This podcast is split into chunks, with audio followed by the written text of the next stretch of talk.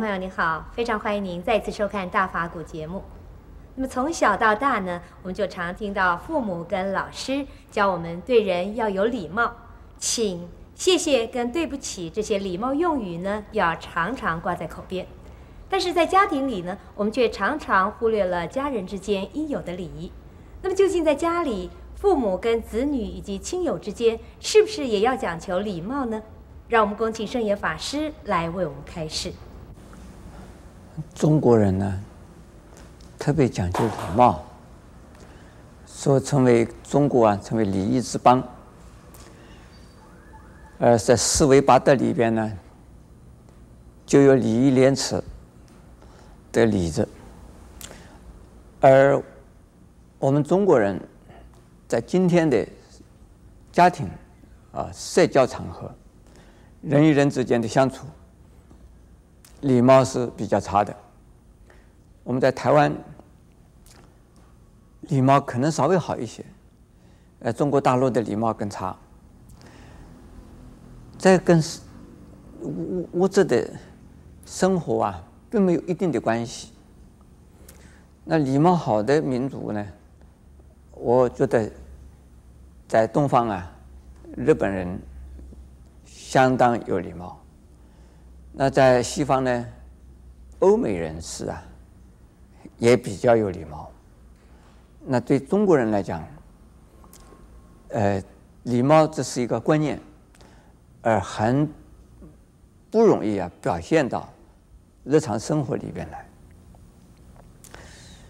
呃，特别是啊，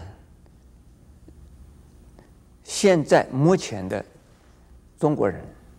在是台湾来讲，小孩子们呢，是不是还会呀、啊？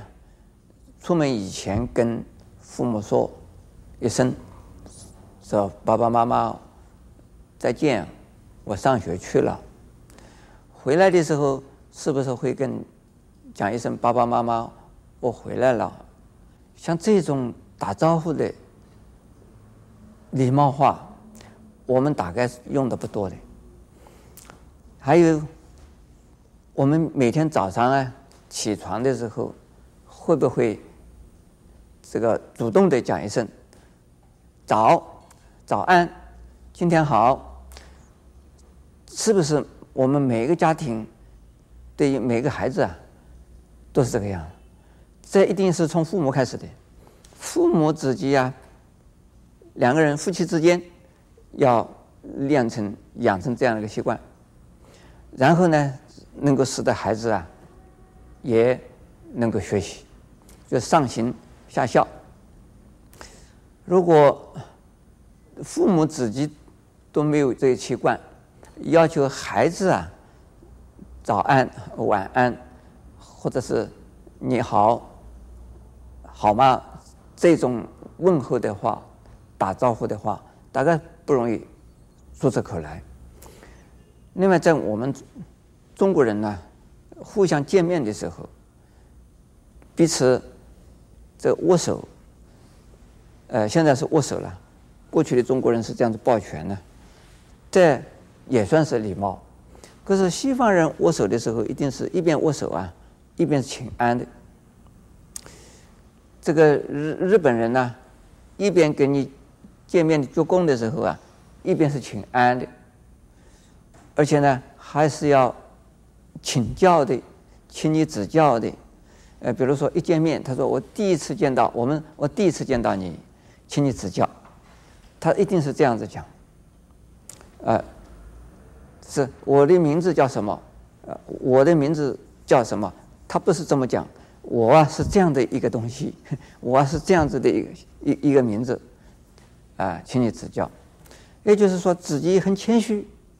而对对自己当面的那个人呢，非常尊重，非常尊敬。因此，在日本人呢，家庭之中啊，吵架的不能说没有，就比较少一些。西方人吵架的不是没有，但是啊，吵得文明一点，吵得也比较少一些。那我们中国人呢，因为都是啊，这个。都是嘴巴不讲话的，本来没有事因为彼此啊不讲话，变成距离蛮远的。本来心里头啊根本没有问题，因为不讲话，你一直就觉得蛮距离蛮远的。所以在同一个屋檐下生活的人呢、往往觉得距离好远哦，好像自己很孤独，跟另外一个人之间呢、跟另外其他的人之间呢、这个谈话好像没什么好谈的。如果我们养成有礼貌的话，虽然并没有那么多的话谈，可是见了面呢、很亲切的打个招呼，问候一下，很有礼貌的请教一下，请问一下，那对方啊，感觉到你已经尊重他的存在，而你的存在就是呢，让他知道你的存在，而是大家互相啊，共同在一起生活，所以我们。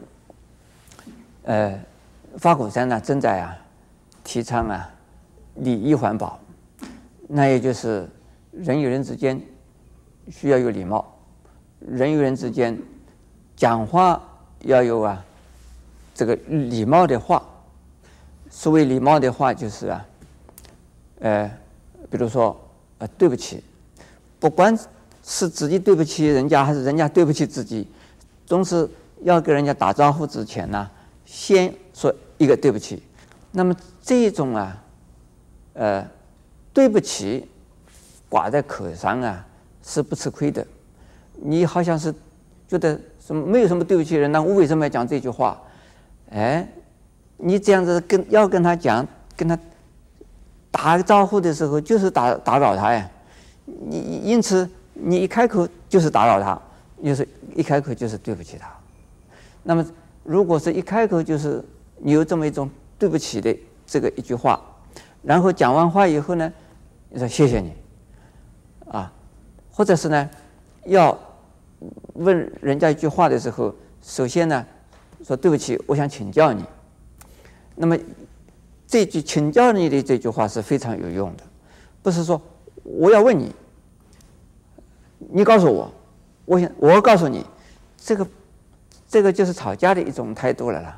本来还没有要吵，结果你用这种姿态、这种语、这种这种语言呢，是伤和和气的。